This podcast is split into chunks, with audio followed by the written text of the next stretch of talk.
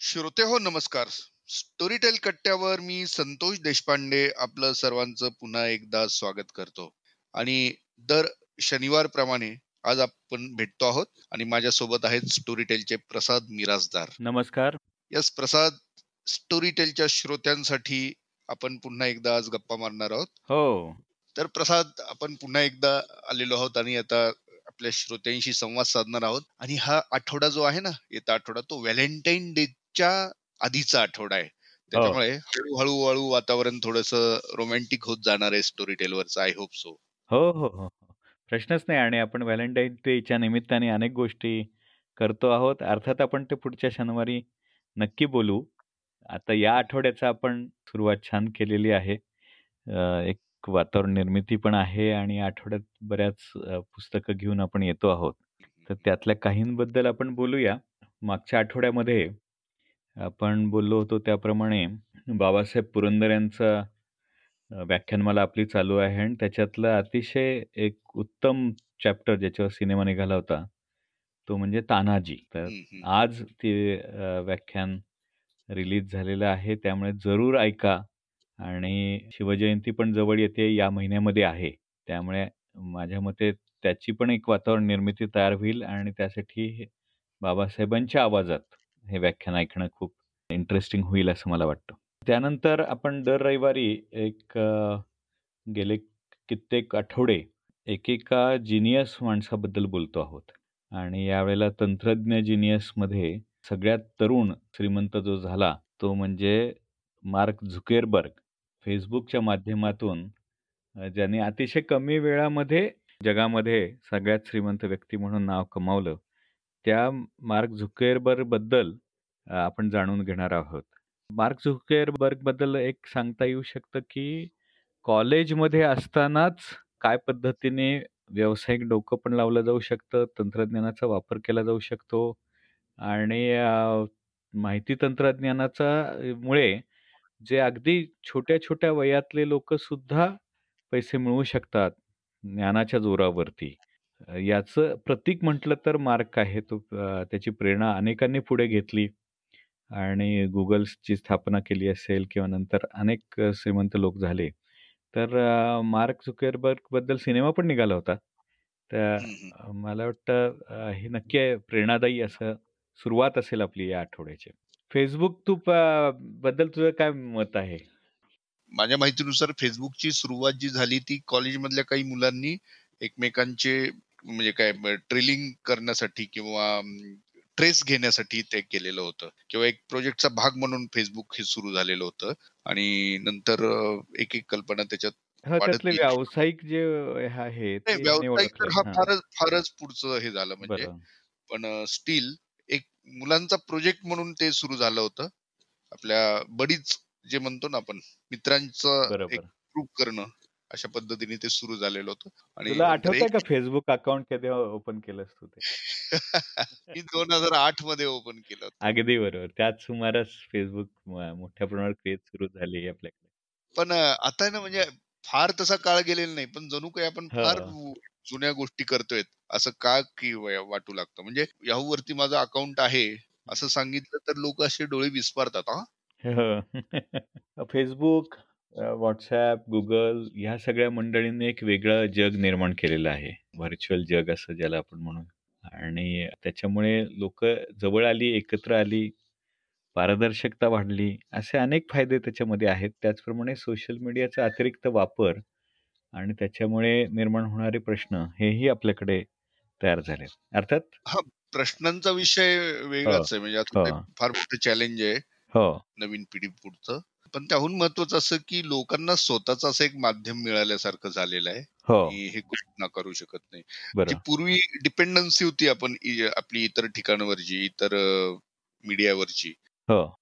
मध्ये मला बातमी माझी द्यावीशी वाटत होती. आर्टिकल छापून वाटत हो. होतं. हो. त्यासाठी मी खूप प्रयत्न करायचो. किंवा टीव्ही वरती मला कुणीतरी पाहिलंय ह्याचा एक आनंद व्हायचा. पण आता सोशल मीडियामुळे ते अप्रूप राहिलेलं नाही आता कुणाला. नाही नाही. सगळेच जण सोशल मीडियावर आले. पण स्क्रीन टाइम वाढला खूपच. आता गंमत बघ आपण हे सगळी चर्चा करतोय तर यालाच धरून एक आपण आठ फेब्रुवारीला रिलीज करतोय मालिका ओरिजिनल मालिका जी सईने केलेली आहे. आणि तिचं नाव आहे स्क्रीन टाईम विथ मुक्ता ज्याच्यामध्ये यावेळेला पहिल्यांदा रितेश भाटिया डार्क वेबवरती बोलणार आहे. मुक्ता चैतन्य आणि रितेश भाटिया यांच्या बोलणं होणार आहे. तर ते इंटरेस्टिंग मालिका असू शकते. हे इंटरनेटचं जग कसं आहे हो, हो. त्याच्यात काय बारकावे आहेत हो. सगळ्या गोष्टी त्याच्यातनं कळू शकतो आणि त्याचा मिसयूज कशा कशा पद्धतीने केला जातो बरोबर. हेही त्याच्यामधलं फार महत्वाचं आहे. बरोबर. नाही आणि आताचं सगळं हे जग पूर्णपणे बदलणार आहे. त्यातलं यालाच धरून एक उत्तम पुस्तक आपल्याकडे येते नऊ फेब्रुवारीला आपण ते रिलीज करतोय. ते म्हणजे युद्धखोर अमेरिका. अमेरिकेचा प्रभाव सगळ्या जगभर आहे. आपण अमेरिकन स्टँडर्ड मानतो आणि कळत नकळत अमेरिकन संस्कृती ही आपल्या भारतीय लोकांमध्येच नव्हे तर जगातल्या सगळ्याच संस्कृतींमध्ये रुजलेली आहे. म्हणजे अमेरिकन ड्रीम अशी कल्पना घेऊन सगळेच अमेरिकेला जाऊ पण इच्छितात भरपूर पैसे मिळवू इच्छितात नव्या संधीच्या शोधात असतात. तर हे एक नवीन कल्चर गेल्या विशेषतः दुसऱ्या महायुद्धानंतर ज्या मोठ्या प्रमाणावर पसरलं जगभर. तर पण त्याच्या पाठीमागे अमेरिकेचा जो ॲग्रेसिव्हनेस आहे अमेरिकेचं जे युद्ध खोर त्यांची जी संपूर्ण मानसिकता आहे जगावरती नियंत्रण मिळवण्याकरता विशेषतः पेट्रोलवरती नियंत्रण मिळवण्याकरता त्यांनी गल्फ देशांमध्ये काय केलं? वेगवेगळे हुकुमशहा निर्माण पण कसे केले आणि त्यांचा खात्मा पण कसा केला? किंबहुना अमेरिका जी निर्माण झाली ती तिथल्या सगळ्या आदिवासी रेड इंडियन्सना मारून तयार झालेली अमेरिका असल्यामुळे. त्या एकूणच अमेरिका कॉलनीच होती ना एक प्रकारे? हो पण तिथे ज्या पद्धतीचं संपूर्ण दुसरी जी बाजू आहे की आपल्याकडे चकाचक अमेरिकेबद्दलचं एक विकासाचं सगळ्यात आदर्श लोकशाहीचा आदर्श अशा मनाने निर्माण झालेली प्रतिमा आहे त्या प्रतिमेला छेद देणार हे अतुल कोहातेने लिहिलेलं पुस्तक आहे जे अमेरिकेची काळी बाजू दाखवतं. त्यांच्या धोरणाची काळी बाजू दाखवतं. तर ती ते युद्धखोर कसे आहेत असं ते इंटरेस्टिंग पुस्तक आहे. अगदी कॅप्टन कुकपासून ही सुरुवात होते आणि मग वेगवेगळी निमित्त करून कसं युद्ध करायचं आणि हेच आत्ताप सुद्धा कसं चालू आहे ह्याचं वर्णन करणारं ते पुस्तक आहे. ज्यांना अमेरिकेत रस आहे इंटरेस्ट आहे. त्यांनी जरूर ही पण बाजू समजून घेतली पाहिजे. त्यानंतर एक कादंबरी येते अकरा फेब्रुवारीला जी माझ्या मते तसा अर्थ नाही. विश्राम गुप्ते यांची ट्रायोलॉजी आहे तीन कादंबऱ्यांपैकी एक भाग आहे. आणि त्याचं नाव आहे चेटूक. आणि ती वाचली आहे नचिकेत देवस्थळीने. विश्राम गुप्ते हा एक अशा म्हणजे आत्ताच्या पिढीचा एक कादंबरीकार आहे ज्याला प्रॉमिसिंग नॉवेलिस्ट म्हणू आपण की अतिशय वेगळ्या पद्धतीने कादंबऱ्या लिहिणारा आणि ती याची चेटूकची कथा आहे ती नागपूरच्या अमृतराव दिघे म्हणून माझ्या फॅमिलीमधले संयुक्त कुटुंबामधले स्वातंत्र्य सैनिक असतात ते. त्यांच्या नंतरच्या आत्ताच्या पिढीत वसंत आणि राणी यांची प्रेमकथा मग राणी आल्यानंतर तिची जी अस्वस्थता असते त्या घरामध्ये संयुक्त कुटुंबामध्ये त्या अस्वस्थतेतून निर्माण होणारे सगळे प्रश्न आहेत. तिचं प्रेमात पडणं आहे. ती कबूल करते मी प्रेमात पडले. मग त्यातनं निर्माण होणारे संघर्ष आहेत. तर ही जी काही ओढ आहे प्रेमाची पण आपापसातले जे कुटुंब प्रेम नवरा बायको रिलेशन मुलांची नाती या सगळ्यामधले ताण अतिशय उत्तमपणाने त्यांनी मांडलेले आहे तर ही चेटूकसुद्धा ज्यांना इंटरेस्ट आहे कादंबऱ्यांमध्ये त्यांनी जरूर ऐकावी अशी कादंबरी आहे. त्यानंतर एक वेगळी मालिका आपण करतो. म्हणजे तेरा फेब्रुवारीला पुढच्या शनिवारी. निरंजन घाटेंची आपण विज्ञान कथा बऱ्याचशा करतो आहोत ज्याच्यामध्ये अग्निबाणाचा इतिहास. हे जे आता अग्निबाण पाठवतो पृथ्वीच्या कक्षेबाहेर ज्याच्यामुळे उपग्रह आणि हे सगळं सुरू झालं. पण त्याची सुरुवात कुठून झाली? तर अगदी अठराशे त्र्याऐंशी साली कोन्सांतिन झिर्लोस्क्वेस्की हा रशियन शाळा मास्तर होता. आणि या शाळा मास्तराने ही कल्पना काढली की याचा वापर करता येऊ शकतो आणि तो अठरा वर्ष काम करत होता अग्निबाणांवर. आता हे सगळे इंटरेस्टिंग गोष्टी आहेत. तर त्या माझ्या मते समजून घ्यायलाच पाहिजेत. निरंजन घाटे आपल्याला माहिती आहे की मोठे विज्ञान लेखक आहेत. त्यांनी माहितीपर कादंबऱ्या खूप साहित्य लिहिलेलं आहे. तर हेही एक मला इंटरेस्टिंग पुस्तक वाटतं. आणि चौदा फेब्रुवारीला तर काय व्हॅलेंटाईन डेच्या हो निमित्ताने आणि त्याच्यावरती आता आपण बोलायला नको. आपण ते सगळं आपण ठेवूया पुढच्या हो, तर आठवड्यासाठी ते आपण असं हे ठेवूया रोमॅन्टिक जरा. उत्सुकता जी आहे ना ती हा. लोकांची अशी. फक्त तुला एक गंमत सांगतो. रोमॅन्स म्हणजे काय माहिती का? जोपर्यंत असे गमतीने म्हणतात की लग्न होत नाही तोपर्यंत रोमॅन्टिक आयुष्य असतं. हं, हं, हं. याचं कारण याचं कारण मिळेपर्यंतच रोमॅन्स असतो. एकदा मिळाल्यानंतर रोमॅन्स संपतो. त्यामुळे हे जे रेड रोज देण्याची जी उत्सुकता आहे ती हो म्हणेल की नाही हे जे तारुण्यामधले सगळी मजा आहे ती चौदा फेब्रुवारीला तो दिवस घेऊन येणार आहे. तर आपण त्यावेळेला त्याच्याबद्दल बोलूच या. येस तर मला असं वाटतं की आपण आता या आठवड्याचा आढावा घेतला पण खरं इंटरेस्ट मला आज आहे तो तुमची सगळ्यांची चर्चा ऐकण्यामध्ये. कारण आपण पॉडकास्ट करतो आहोत आणि पॉडकास्टचं भवितव्य काय? पॉडकास्ट हे नवीन प माध्यम जे आहे ते कसं चाललं आहे? त्यात मराठीमध्ये किती स्कोप आहे? आपण मराठीत अनेक पॉडकास्ट आणतो आहोत इतरही माध्यमातून येत आहेत. या सगळ्याबद्दल तुम्ही ज्या गप्पा मारलेल्या आहेत त्याबद्दल उत्सुकता आहे. तर त्याबद्दल थोडं सांग आणि आपण मला वाटतं डायरेक्ट चर्चा सुरू करूया. येस आमची ही चर्चा झाली होती मराठी पॉडकास्टिंग. याच्याविषयी ऐकू आनंदे हा जो आपला कार्यक्रम झाला होता हो. त्याच्या निमित्ताने आम्ही ही चर्चा केली होती आणि याच्यामध्ये माझ्या समवेत उर्मिला निंबाळकर आणि विनायक पासलक. असे दोघ जण होते. आणि सुकिरीत गुमास्तांनी आमच्यासोबत गप्पा मारल्या होत्या. आणि ह्या गप्पा खूप छान रंगल्या. खूप सहजपणे प्रत्येकाने आपापले मुद्दे मांडले त्याच्यात. आणि मुळातच हे मराठीमध्ये जरी ह्या गप्पा असतील तरी हे पॉडकास्ट नावाचं हे जे काही आहे ते काय प्रकरण आहे? पॉडकास्टिंगमध्ये कोण येऊ शकतं? कशा पद्धतीने तयारी करावी लागते? त्याला त्याच्यातनं अर्थार्जन होतं का? भविष्यात त्याला काय स्कोप आहे? त्यासाठी काय करावं लागेल? इतक्या छान आमच्या गप्पा रंगलेल्या आहेत. त्यामुळे प्रत्येकाने जरूर ऐकला पाहिजे असा हा विषय आहे. आणि पॉडकास्टिंग मधली जी काही गंमत आहे म्हणजे श्रोते हे आपल्या गप्पा ऐकतायत हे सुद्धा हे पॉडकास्टच आहे. पण ते कशा पद्धतीने त्याच्याकडे पाहिलं जातं? कशा पद्धतीने तो तयार केला जातो? त्याच्या मागची काय भूमिका असती? हे पण त्यांनी समजून घेतलं पाहिजे. अशाच दृष्टीने हा कार्यक्रम आमचा झाला होता. आणि तोच आज आपण सादर करतो आहोत. तर श्रोते हो आता मी आणि प्रसाद मिराजदार यांच्या गप्पा आपण ऐकल्या. तर आता मी जसं म्हटलं तसं आता सादर आहे संतोष देशपांडे यांचा म्हणजे माझा सहभाग असलेला आणि उर्मिला निंबाळकर विनायक पासलक यांचा विशेष सहभाग असलेला सुकीर्त गुमास्ते यांनी बोलतं केलेला आम्हा सर्वांना हा एक पॉडकास्ट वरचा पॉडकास्ट. जरूर ऐका. नक्की.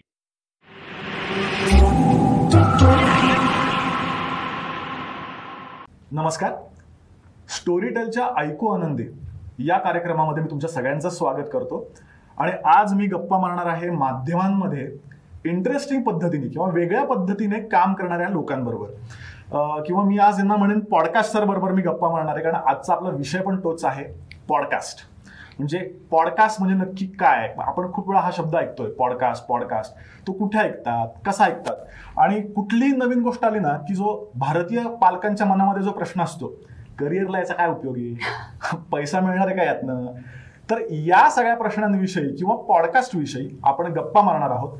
आणि आपल्याकडे आलेले आहेत संतोष देशपांडे विनायक पाचलक आणि उर्मिला निंबाळकर. नमस्कार. संतोष देशपांडे मीडिया क्युराचा फाउंडर आणि डायरेक्टर आहे. त्याचा स्वतःचा शो आहे संडे विथ देशपांडे. त्याबद्दल आपण जाणून घेऊच. त्याचबरोबर विनायक याचा स्वतःचा थिंक बँक हा खूप म्हणजे व्हायरल बरोबरच व्हायटल कंटेंट निर्माण करणारा युट्यूब चॅनल आहे. आणि त्याचा पण नवीन पॉडकास्ट शो येतोय. त्याचं नाव आहे युथफुल टॉक्स युथफुल टॉक्स तो स्टोरीटेलवरती येतोय. आणि उर्मिला निंबाळकर जी ऍक्टर आहे युट्यूबर आहे आणि तिचा पण स्टोरीटेलवरती पॉडकास्ट शो आहे द उर्मिला शो तर तुमच्या सगळ्यांचं खूप खूप स्वागत आहे कार्यक्रमामध्ये. आणि पहिलाच प्रश्न मी विचारतो बेसिक प्रश्न की नक्की अशी व्याख्या प्रत्येकाची वेगळी असणार आहे पण तुमच्या तिघांच्या मते काय नक्की? पॉडकास्ट म्हणजे नक्की काय? अगदी टेक्निकली जर पहिल्यांदा बोलायचं झालं तर podcasting is a sort of podcasting हा एक प्रकारचा इंटरनेटवरून प्रसारित होणारा ऑडिओ कंटेंट आहे. तो व्हिडिओ पण असू शकतो त्याच्यात भाग मात्र तो इंटरनेटवरून प्रसारित होणारा प्रामुख्याने ऑडिओ कंटेंट आहे. हा टेक्निकल याची व्याख्या झाली. दुसरी गोष्ट त्याच्यातली महत्वाची अशी की that is a sort of informal talk म्हणजे yes it's not scripted one okay त्याच्यामुळे थोडासा अनौपचारिकतेकडे झुकणारा औपचारिक संवाद. म्हणू शकतो. विनायक? मला मला असं वाटतं की पॉडकास्ट हे नव्या पिढीचं ऐकायचं समजून घ्यायचं आणि स्वतःला एनरिच करायचं मीडियम आहे. आणि त्याला टेक्निकल डेफिनेशन यांनी सांगितलीच पण माझ्या दृष्टीनं शक्यतो नॉन फिक्शन. आणि any content which you can consume on the go विशेषतः जॉगिंग करताना लोक पॉडकास्ट ऐकतात किंवा दुसरी कुठली तरी कृती करताना ज्याला. पॅसिव्ह लिस्निंग आपण म्हणतो. आम्ही थिंक बँकला पण पॉडकास्टच समजतो कारण डिस्ट्रीब्युशन चॅनल युट्यूब असलं तरी कित्येक. लोक ते ऐकताना गाडी चालवताना ऐकत राहतात. मी स्वतः सो अशा पद्धतीनं स्वतःला कंटेंट कन्झ्युम करायचं एक नवं medium audio centric audio driven म्हणजे पॉडकास्ट असं मी मानतो. ओके उर्मिला? ऍक्च्युली एकदम परफेक्ट दोघांनी व्याख्या सांगितलेली. याच्यामध्ये एक सगळंच आलं. मला तर पूर्वी असं वाटायचं की फक्त जस्ट लाईक यू सेड की फक्त नॉन फिक्शन म्हणजे पॉडकास्ट का? तर तेही आता गळून पडलंय. कारण की आता पॉडकास्टमध्ये फिक्शन पण आलेलं आहे. त्याच्यानंतर फक्त ऑडिओमधून ऐकणं म्हणजे पॉडकास्ट का? तर आता तेही गळून पडलंय. कारण स्पॉटीफाय सारख्या आता फक्त ऐकण्याच्या ॲप्सनं व्हिडिओ पण सुरू केलाय. त्यामुळे जो जो पॉडकास्ट तुम्ही ऐकू शकता तो तो ॲट द सेम टाइम त्याचा व्हिडिओ स्पॉटीफायवरतीच दिसतो. किंवा कित्येक पॉडकास्टर्स आहेत स्टोरीटेलवरती पण किंवा थिंक बँक सारखे माझ्यासारखे की जे आता त्या सेम पॉडकास्टचं शूटिंग करून सेम कॉन्टेंट युट्यूबवरती पण टाकतात बरोबर. सो त्याचा व्हिडिओ पण पाहायला मिळतो. त्यामुळे जर कोणी असं म्हटलं तर मी तुमचा पॉडकास्ट ऐकला बरं का.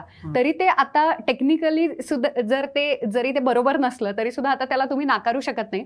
कारण आता त्याची व्याख्या जशी पाहिजे तशी माध्यमांनुसार नवीन नवीन टेक्नॉलॉजीनुसार ती आता सगळी बदलत चालली आहे. त्याच्यामुळे ॲक्च्युली परफेक्ट या दोघांनी सांगितलं तसं की एकदम इनफॉर्मली खूप मस्त शक्यतो ऑडिओ फॉर्मॅटमध्ये मारलेल्या तरी ठरवून बसून खास एक हेतुपूर्वक मस्त गप्पा. ओके आता मला दुसराच प्रश्न असा की जेव्हा आपण एखादी सिरियलचं ट्रेलर बघतो तेव्हा आपल्याला माहिती आहे की कुठल्या तरी चॅनलवर दाखवलं जाणार आहे. किंवा आता वेब सिरीज आधी लोकांना स्ट्रीमिंग प्लॅटफॉर्म हे थोडं कन्फ्युजिंग होतं पण आता नेटफ्लिक्समुळे अमेझॉनमुळे ते सगळ्यांना माहिती व्हायला लागले तसं मग पॉडकास्टचं माध्यम कुठलं आहे? म्हणजे त्याचं स्पेसिफिक कुठलं माध्यम आहे? माध्यम म्हणजे मी म्हणतो चॅनल तो कुठला आहे? का तो सुद्धा खूप सारे आहेत? त्याबद्दल काय सांगाल तुम्ही?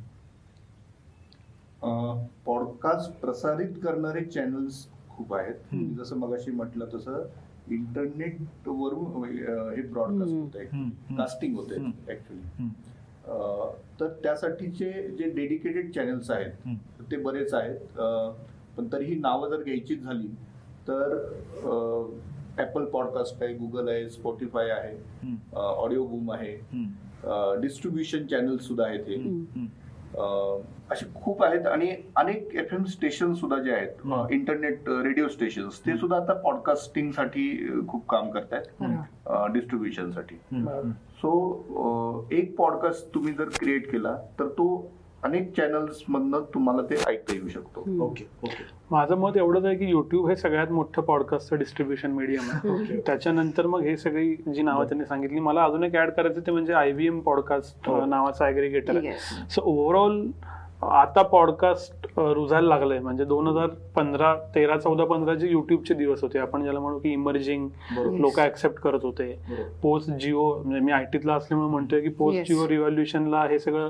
नेटफ्लिक्स आलं Amazon Prime O T T hmm. Platforms आले आता ती वेळ म्हणजे पुढचं दशक पॉडकास्ट असेल असं म्हणायला हरकत नाही. आणि याचा एक इंडिकेटर फक्त सांगतो उर्मिला बोलायच्या आधी. ते म्हणजे भारतातल्या एका सगळ्यात मोठ्या म्हणूया रेडिओ स्टेशनच्या ग्रुपनं किंवा मीडिया हाऊसनं स्वतःला रिपोजिशन केलं महिन्याभरापूर्वी की they are not just in radio okay. So hmm. Their content is now they are a content audio content maker company आणि त्यांनी त्याचं गाणं बदललं हम्म.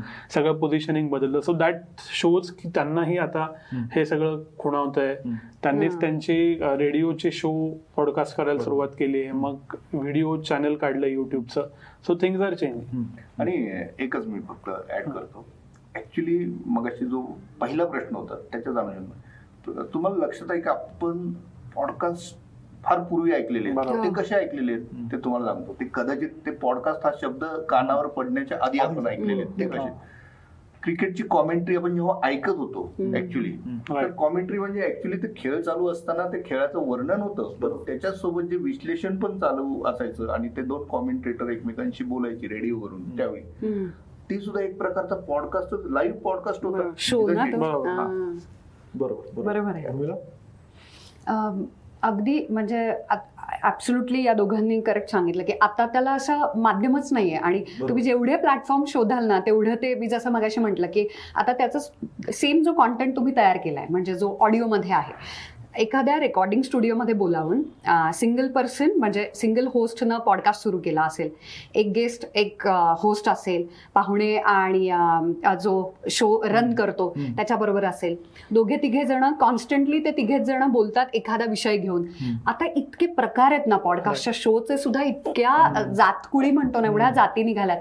त्यामुळे तो एक इतका सुंदर भरपूर माहितीपूर्ण किंवा गप्पा सुद्धा इतक्या मनोरंजक पद्धतीनं तो पीस ऑफ कॉन्टेंट तयार होतो ना त्याचा तुम्ही यूज कसा करताय ना हे संपूर्णपणे त्या क्रिएटरवरती जसं तू म्हणला की युट्यूब हे खरं तर व्हिज्युअल माध्यम. आहे पण ते सगळ्यात मोठं पॉडकास्ट साठीच आता बरोबर. माध्यम बनतं. एक्झॅक्टली मग शूट केलं तर तुम्ही त्याचा पुन्हा एकदा युट्यूब चॅनलवरून सुद्धा त्याचं इन्कम म्हणून रीच म्हणून लोकांपर्यंत पोहोचणं सगळ्या. दृष्टीनं. त्यामुळे एका पीस ऑफ चांगल्या कॉन्टेंटला ऑडिओ जरी असला तरी सुद्धा तुम्ही इतर उपकरणांचा वापर करून त्याला इतक्या ठिकाणी पोहोचवू शकता. त्याचे पीसेस घेऊन तुम्ही जे शूट केलेले असतील किंवा ऑडिओ सुद्धा त्याचे छोटे छोटे ऑडिओ ट्रेलर्स असतील किंवा इंस्टाग्राम आणि फेसबुक सारख्या चक्क सोशल मीडियावरती सुद्धा ते अवेलेबल करू शकता आणि मग पूर्ण एपिसोडसाठी तुम्ही लोकांना तुमच्या. मुख्य प्लॅटफॉर्मवरती येस. व्हॉट्सअप सुद्धा तर मग मला असं वाटतं की एक मुख्य प्लॅटफॉर्म राहतो पॉडकास्टचा नेहमी की जिथे तुमचा रेग्युलरली पहिला पहिला रिलीज आणि संपूर्ण एपिसोडचा हं. फुल रिलीज तिथे लोकांना अवेलेबल असतो एक्सक्लुसिव्हली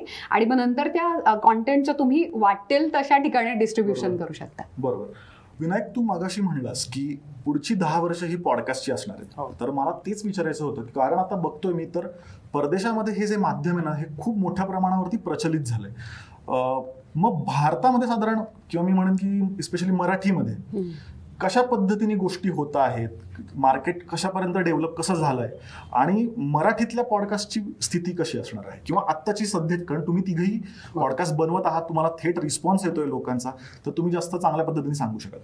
काय आहे ना मार्केटला एक पुश लागतो म्हणजे. थोडी मार्केटची भाषा बोलतोय पण आता याचं क्रेडिट खरं तर मराठीचं पूर्णपणे स्टोरी टेलला जातं. कारण त्याच्या आधी ऑडिओ ओनली मीडियम असतं. हे मराठी विश्वाला माहीत नव्हतं. युट्यूबवरच जे प्रयोग व्हायचे सो ते आता एस्टॅब्लिश झालंय हम्म. Over the period of three years. आणि काय होईल आता by the force of market Audible येईल. आणि कोण स्पॉटीफाय येईल. त्यांच्या सगळ्यांच्या प्रेशरमुळं त्यांच्या सगळ्यांच्या पुशमुळं लोक ऑडिओ ऐकायला सुरुवात करतील. दुसरं असं झालंय विशेषतः पोस्ट कोविड की किती कन्झ्युम करायचं? त्याचा एक नॉशा येऊन गेल्या लोकांना आणि आता लोक रेग्युलर वेळ द्यायच्या ऐवजी पॅसिव्हकडे जास्त वळते मी वॉक करतोय मी जिम करतोय जेव्हा परत प्रवास चालू होईल त्यावेळी मी तासभर प्रवास करतोय कुठं ना कुठेतरी ऑफिसला जातोय. सो त्यावेळी मला कन्झ्युम करायला गाण्यांच्या पलीकडे काहीतरी अवेलेबल आहे. हा मोठा फरक गेल्या तीन चार वर्षात झालाय. आणि तो वाढत जाणार आहे. कारण इतके दिवस ऑप्शन नव्हता म्हणून मी गाणी ऐकायचो. ऑप्शन नव्हता म्हणून मी रेडिओ ऐकायचो. आता ऑप्शन आलाय म्हणलं लोक त्याच्यावरती शिफ्ट होतात. म्हणजे मी इंग्लिश पॉडकास्टमध्ये लोक तीन तीन तासाचे पॉडकास्ट करतात. आणि त्यांना काही म्हणजे देर आर त्यांचे लिस्नर आहेत तो डेडिकेटेड. फॅन बेस आहे. सो मराठीत पण तो असा बनतोय. तो हा बेस होता मी असं म्हणण्याचा की हे आता इमर्ज होत आहे. आणि त्याच्यामुळे जास्तीत जास्त कॉन्टेंट क्रिएटर येतील. एक इकोसिस्टम उभा राहील जास्तीत जास्त स्टुडिओज तयार होतील. तर झूम वरनची पण रेकॉर्डिंग लोक वापरतायत हम्म. सो टेक्नॉलॉजी फ्रेंडलीनेस वाढेल आणि या सगळ्याचा परिणाम म्हणून ऑडिओ एक मीडियम म्हणून सेटल होईल. अर्ली सायन्स म्हणाल तर आम्ही युट्यूब वरती पण काही पॉडकास्ट टाकून बघितले ऑडिओ ओनली फक्त एक फोटो लावून ते लोकांनी ऍक्सेप्ट केले. आता थिंक थिंक बँकचे एपिसोड्स मी करत असणारा पॉडकास्ट हे सगळं स्टोरी टेलवर येतं पीपल आर लिस्निंग.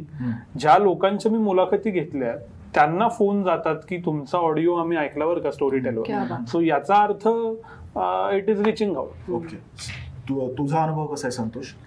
अं, आता जसं विनायक यांनी उल्लेख केला की स्टोरीटेल कट्टा मला तर इथं आवर्जून सांगायला पाहिजे की. मराठीत पॉडकास्टिंग जेव्हा फारसं रुजलेलं नव्हतं. तेव्हा आपण स्टोरीटेल कट्टा घेऊन आलो.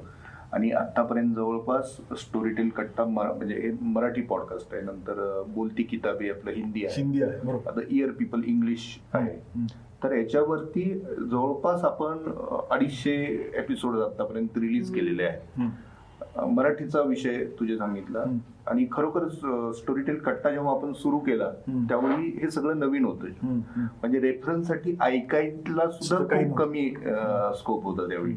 म्हणून जेव्हा ही गोष्ट सुरू झाली तेव्हा आपण काही गोष्टी लोकांचा कसा रिस्पॉन्स मिळतोय त्यानुसार वाढवत होतो. आणि आता जेव्हा विषय तुझे मराठी पॉडकास्टिंग मधलं सांगितलं तर खूप लोक आता याच्यात इन्स्पायर झालेले आहेत. अनेकांनी मग स्वतःच पुढे येऊन स्वतःचे पॉडकास्ट सुरू करण्याच्या दृष्टीने प्रयत्न सुरू केलेले आहेत. जसं यांनी उल्लेख केला अनेक चॅनल्स त्यासाठी आता इनिशिएट करत आहेत लोक आयडेंटिफाय करतायत चॅनल्स किंवा लोक. आयडेंटिफाय करतायत. किंवा वायसा वर्षा ज्यांना त्याच्यात करिअर करायचं आहे किंवा पुढे जायचं आहे असे लोक तिकडे वळताना दिसत आहेत.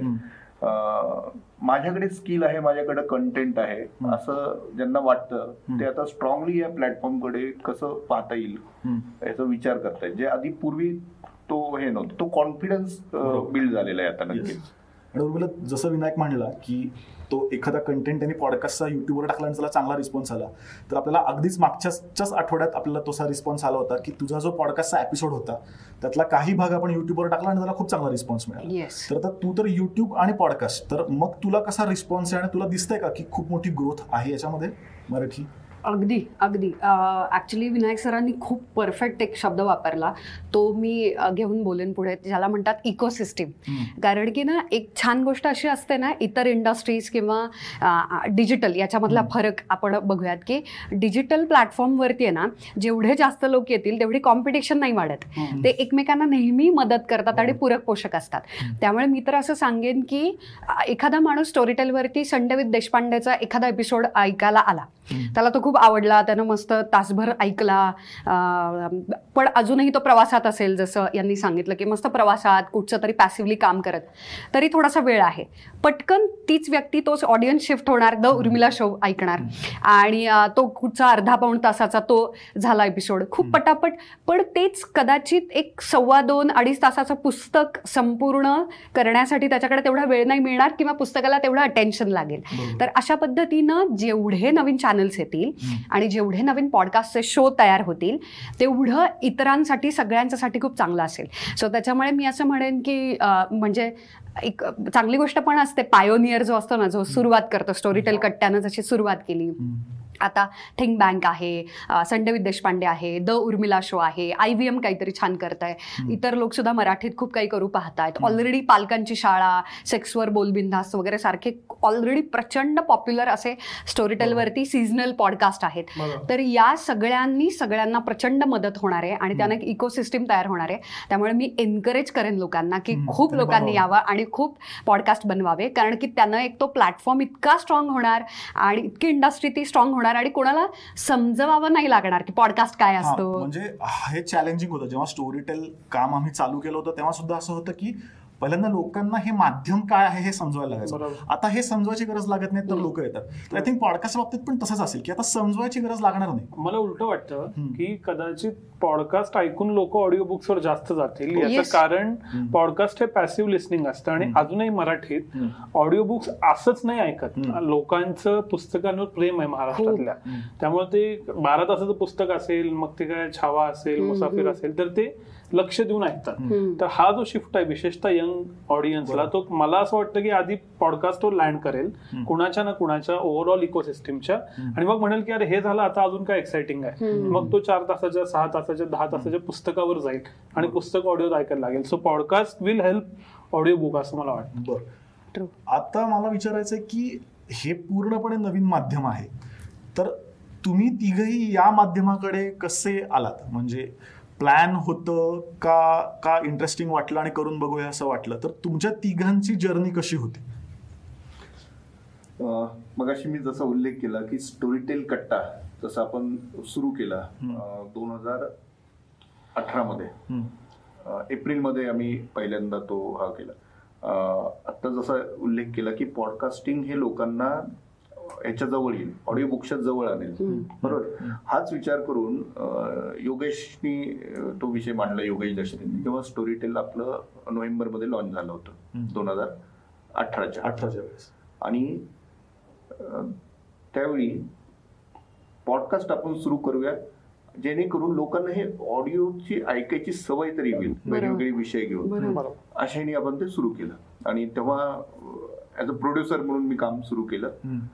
काही काही याला मी स्वतःच सगळ्या गोष्टी करत होतो.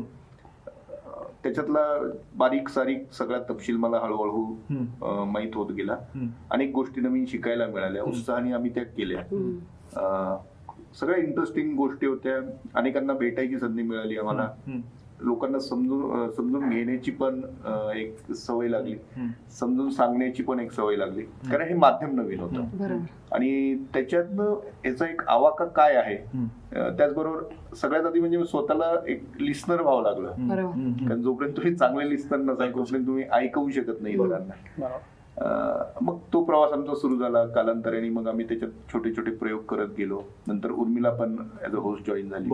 आणि तो प्रवास पुढे होत गेला. त्याच वेळी मग मागच्या वर्षी हा सगळा प्रवास सुरू असताना योगेश म्हणला पुढे आपल्याला अजून चेंजेस करायचे आहेत. आणि काय चेंजेस स्पेसिफिक शो करायचा बरोबर. स्पेसिफिक शो करायचे आहेत. आणि ते काय चेंजेस होते ते तुम्हाला माहिती आणि काही. महिन्यांपूर्वीच आपण ते सुरू केले. Sunday with Deshpande Sunday with Deshpande हा एक मला हे केला. तसंच उर्मिलाचा द उर्मिला शो सुरू झाला. बरोबर बरोबर. सो म्हणजे संडे विथ देशपांडे आणि उर्मिलाचा शो हे दोन्ही शो स्टोरी टेलवरती उपलब्ध आहेत आणि याचे सात ते आठ एपिसोड रिलीज झालेले आहेत. संडे विथ देशपांडे दर रविवारी नवीन एपिसोड येतो आणि उर्मिलाचा शो जो आहे द उर्मिला शो त्याचा दर बुधवारी नवीन एपिसोड येत असतो. आणि संडे विथ देशपांडे हा पुरुषांसाठीचा. म्हणजे पुरुषांसाठी असं म्हणणार नाही मी सगळ्यांसाठीचाच आहे. पण तसा तो टी जी डोक्या डोळ्यापुढे ठेवून तयार केला गेलेला शो आहे. आणि उर्मिलाचा महिलांसाठीचा पण तो पण असा काही स्पेसिफिक महिला नाही म्हणता येणार. आणि विनायकचा नवीन शो आपण पुढच्या वर्षी घेऊन येतोय. विनायक त्याबद्दल थोडंसं सांगशील? सो युथफुल टॉक्स नावाची ती uh, पॉडकास्टची सिरीज असेल. आणि यंग अचिव्हर्स वेगवेगळ्या क्षेत्रातले सेलिब्रेट करणं.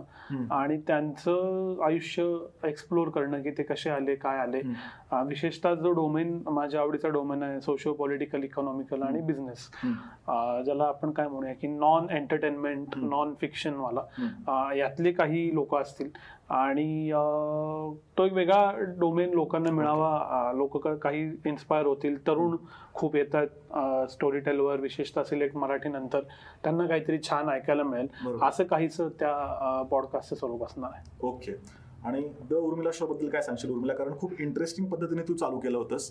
म्हणजे यू तुझ्या चॅनलवरती सर्वे टाईप घेतला होतास. आणि मग त्यातनं विषय सिलेक्ट केले होतेस. त्याबद्दल सांगशील? हां तर मग आता ॲक्च्युली मला ही कॉन्सेप्ट अगदी तू बरोबर सांगितलं सुकीर्त की माझा उर्मिला निंबाळकर नावाचा ऑलरेडी यूट्यूब चॅनल आहे. आणि तो स्टार्ट करण्याच्या मागे पण असाच एक हेतू होता की मला स्त्रियांसाठी काहीतरी करायचं होतं मुलींसाठी काहीतरी करायचं होतं. त्याच्यामुळे त्याचे विषय पण तसेच आहेत की लाईफस्टाईल किंवा फॅशन किंवा अं, रोजच्या जगण्यातल्या छोट्या छोट्या गोष्टींवरून. कारण डाएट येस सो अशा सगळ्या या गोष्टींवरती माझे व्हिडिओज येत होते आणि ट्रॅव्हल सुद्धा. डी आय वाय आणि अशा सगळ्या गोष्टी. तर तो खूप मोठा प्रेक्षक वर्ग महिला प्रेक्षक वर्ग ऑलरेडी तयार झालेला. आणि मग मला असं झालं की पॉडकास्टमध्ये जेवढा जास्त वेळ भरपूर कॉन्टेंट आपल्याला देता येतो नंबर एक. म्हणजे जवळजवळ पंचेचाळीस मिनिट ते एक एक तासापर्यंत सुद्धा आपल्याला पॉडकास्ट तयार करता येतो. आणि जसं सर म्हणाले की आपल्याला तो पॅसिव्हली म्हणजे कोणतं तरी काम करत करत कृती करत करत ऐकता येत असल्यामुळे संपूर्ण पॉडकास्ट एपिसोड ऐकला जातो. त्याच्यामुळे मला असं झालं की सतत आपण एक दहा मिनटं पंधरा मिनटं किंवा युट्यूबच्या व्हिडिओची कपॅसिटी असते वीस ते पंचवीस मिनटं. खूप झालं. त्याच्यापेक्षा जास्त व्हिडिओज पाहिले जात नाही. आणि महत्त्वाचे विषय मात्र पोचत नाहीत. म्हणून माझ्या डोक्यामध्ये ही संकल्पना होतीच की काहीतरी स्त्रियांविषयी स्त्रियांसाठी घेऊन यावं. येस येस पुढचा तो शब्द ते पण मी आता इन्क्लूड करणार होते. त्याच्यावरून ती संकल्पना सुचली. आणि मग मी सर्वे घ्यायला सुरुवात केली. तर मी यूट्यूबच्या व्हिडिओजमध्ये अगदी शेवटाला मी विचारायला सुरुवात केली की तुम्हाला कोणत्या कोणत्या प्रश्नांवरती विषयांवरती मी पॉडकास्टचे एपिसोड्स घेऊन यायला आवडेल?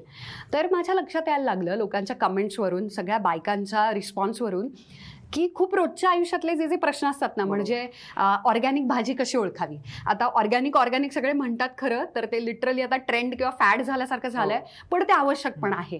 प्रचंड आवश्यक आहे हेल्दी लाईफस्टाईलसाठी तर मग दोन भाज्या मी हातामध्ये उचलल्यानंतर नक्की केमिकल फवारणी केलेली आणि ऑर्गॅनिक सेंद्रिय अशी भाजी मी ओळखणार कशी?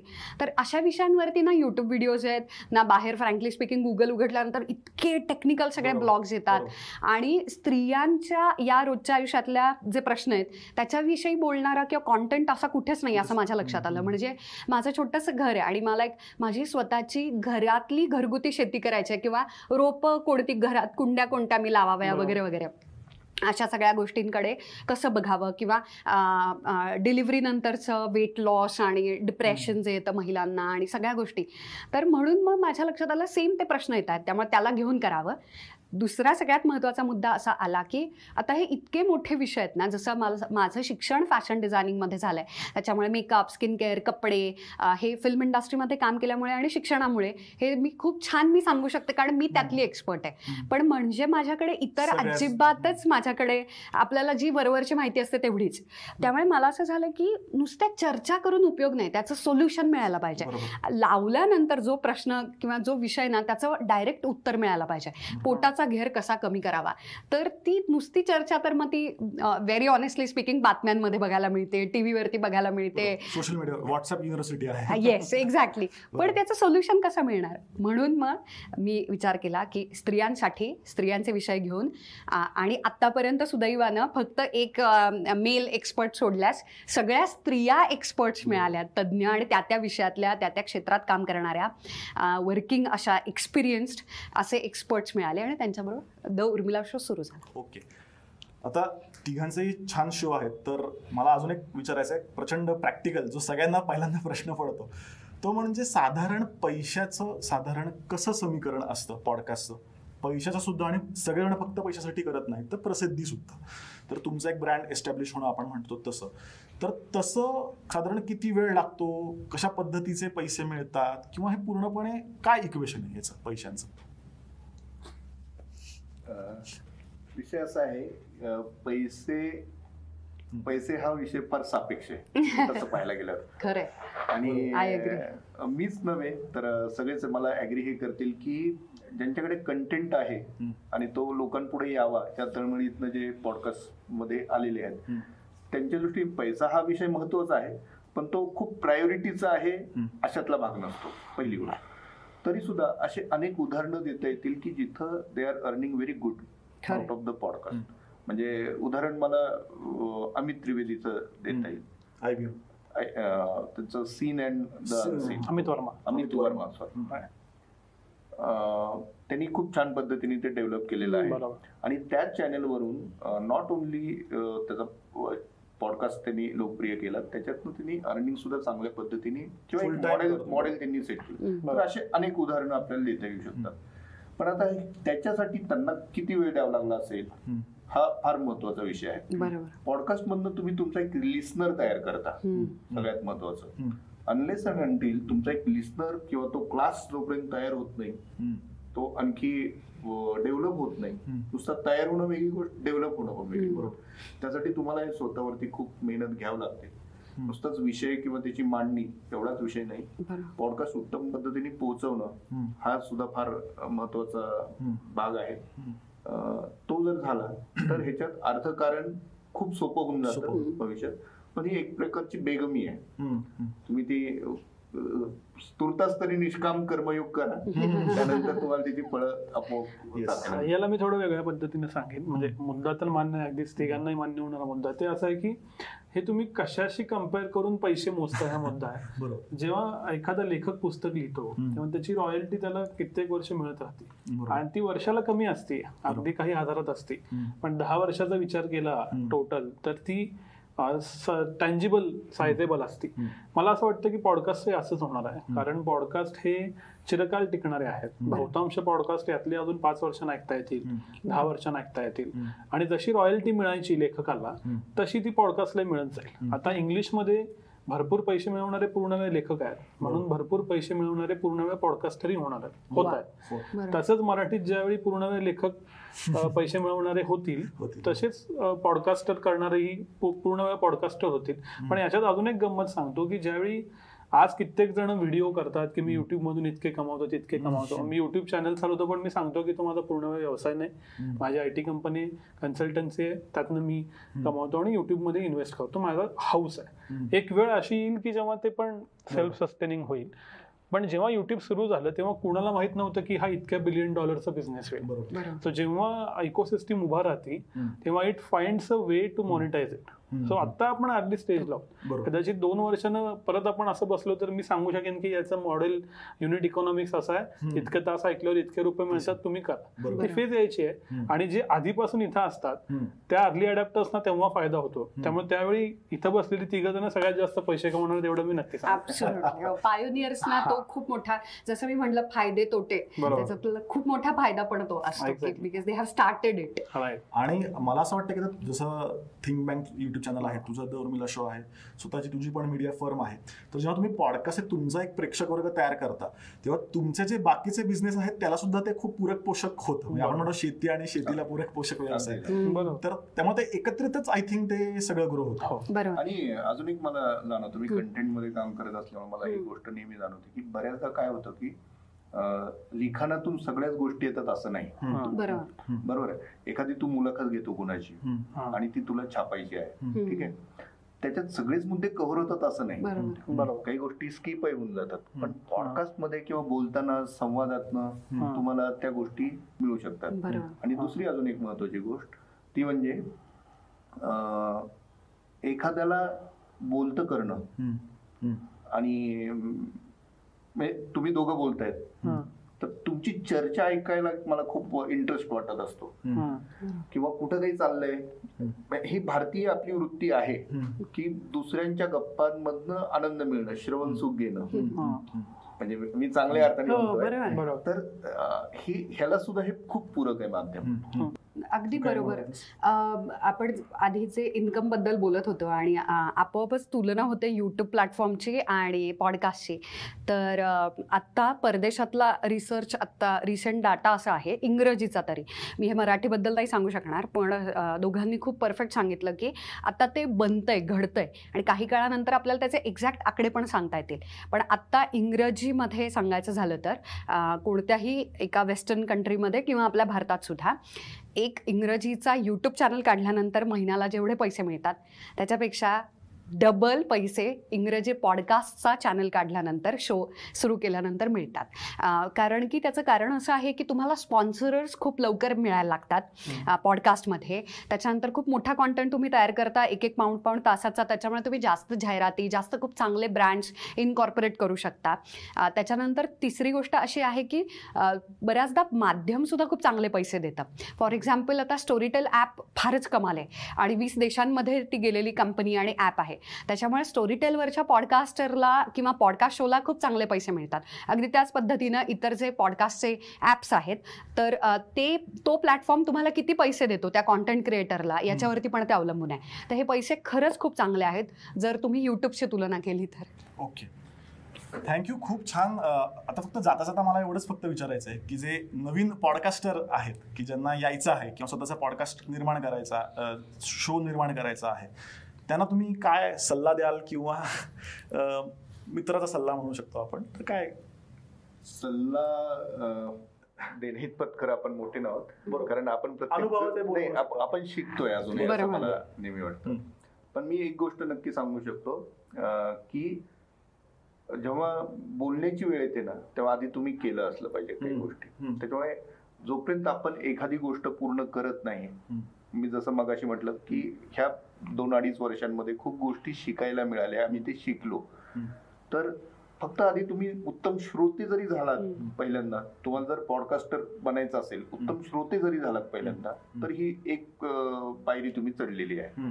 त्यानंतर आपल्याकडे काय उत्तम कंटेंट आहे हे तुम्हाला ओळखता आलं पाहिजे. की जो आपण देऊ शकतो लोकांना. आणि ज्याच्यात लोकांना इंटरेस्ट वाटेल. हे ओळखता आलं पाहिजे मग तिसरी गोष्ट तिसरा टप्पा तो म्हणजे तो पोचवायचा कसा. मग तुम्ही कुठल्या चॅनल मधनं जायचंय? काय जायचंय? कसं का स्वतःच तुम्ही चॅनल काही बनवणार आहात. त्याच्या पुढचा महत्त्वाचा टप्पा आहे की तो लोकांपर्यंत पोहोचवायचा कसा? म्हणजे उत्तम कंटेंट तयार केलेला आहे आपण. उत्तम पॉडकास्ट आहे माझा. पण तो लोकांपर्यंत जर पोहोचलाच नाही तर कुणी ऐकणार नाही. तर ह्या सगळ्या गोष्टींची साखळी बनवण्यासाठी तुम्हाला स्वतःला वेळ द्यावा लागेल. स्वतः तुम्हाला बरेच बदल करावे लागतील आणि मी अगदी प्रामाणिकपणे सांगतो मी अगदी सुरुवातीला दोन वर्षांपूर्वी जसा होतो तसा आता नक्की नाहीये आता थोडेसे दोन तीन गोष्टी मला सुधारणा माझ्यात करून घ्यावी लागली.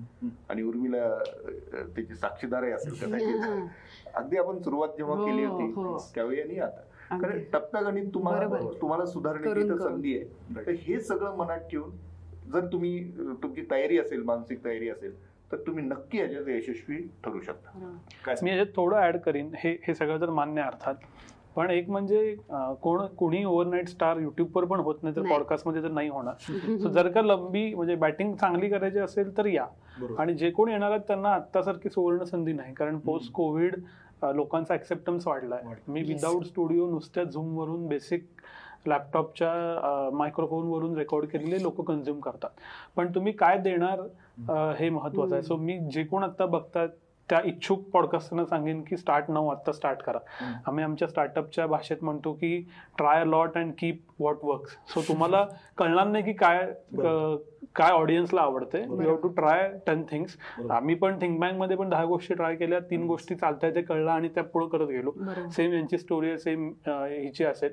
सो अशा पद्धतीनं ट्राय करत राहा टाकत राहा. लोकांकडून येतो फीडबॅक की जमलं नाही जमलं. चाललं नाही व्ह्यूज येतात लाईक्स येतात. सहा आठ महिन्यात सापडून जाईल मार्ग. तोपर्यंत मार्केट अजून पुढे झालेलं असेल. So all podcasters are welcome आणि त्यामुळे इकोसिस्टीम वाढणार आहे. व्हेरी ट्रू एकदम परफेक्ट सांगितलं. म्हणजे टेक्निकल संतोष सरांनी आणि he said it absolutely right त्यामुळे त्याच्यात मला काही आता भर घालायला काहीच नाहीये. आय कॅन जस्ट से माझ्या अनुभवावरून की जेव्हा तुम्ही ॲक्च्युली खूप क्लिशे आणि फिलॉसॉफिकल वाटतं हे पण गुळगुळी ते वापरून म्हणूनच ते क्लिशे आणि खरं आहे म्हणूनच ते क्लिशे आहे की जेव्हा तुम्ही अमेझिंग कॉन्टेंट तयार करताना तो पोचतोच सो त्याच्यामुळे create a great great content आणि मग तो यूट्यूबसाठी असेल पॉडकास्टसाठी पॉडकास्टसाठी तर नक्कीच कारण की ऑडिओमध्ये आणखी एकाग्रता कमी होत जाते व्हिडिओपेक्षा सो त्याच्यामुळे जर तुम्ही तो तो जो एंगेजमेंट किंवा तो हुक तो नाही ठेवला ना तर you will lose your audience so त्याच्यामुळे क्रिएट ग्रेट कॉन्टेंट नंबर एक. कंटिन्यू कंटिन्युअसली सातत्यानं भरपूर व्हॅल्यू ॲड करा भरपूर द्या लोकांना. आणि दुसरं म्हणजे महत्त्वाचं just start doing it just like he said की there is no correct time or right time किंवा काय असं. आणि ॲब्सोल्युटली एकदम करेक्ट सांगितलं संतोष सरांनी पण की इट्स अ लॉंग गेम म्हणजे आणि खूप बदल करत शिकत. त्याच्यामुळे म्हणजे आता जो रोगन जो जगातला सगळ्यात मोठा नंबर वन पॉडकास्टर आहे तर तो he is a full time podcaster तर तो होण्यामागे त्याचा पॉडकास्टच सुरू झाला बारा वर्षांपूर्वी. तर दहा दहा अकरा वर्षांपूर्वी तो उचलला गेला. म्हणजे एक दोन वर्षांपूर्वी तो उचलला गेला. मग दहा वर्ष तो कंटिन्युअसली रन करतोय आणि आता सगळे बिगेस्ट हॉलिवूड स्टार्स हे मरतात त्याच्या पॉडकास्टच्या एपिसोडमध्ये येण्यासाठी. आणि जस्ट लाईक यू शेड की तीन तीन तासाचा तो कॉन्टेंट आहे आणि लोक तीन तीन तास कंझ्युम करतात त्याच्यात मी पण आहे. मी तीनचे तीन तास त्याचं पॉडकास्ट ऐकत असते किंवा बघत सुद्धा असते. त्याच्यामुळे त्याला राईट टाईम नाही आहे स्टार्ट करा.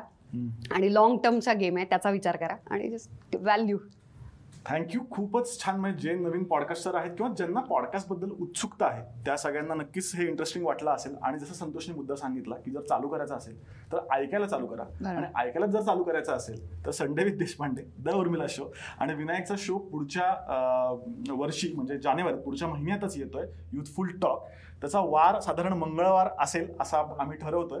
त्यामुळे हे तिन्ही पॉडकास्ट शो ऐकून तुम्ही चालू करा. आणि त्यामुळे त्यातनं तुम्हाला बऱ्याच गोष्टी समजू शकतील.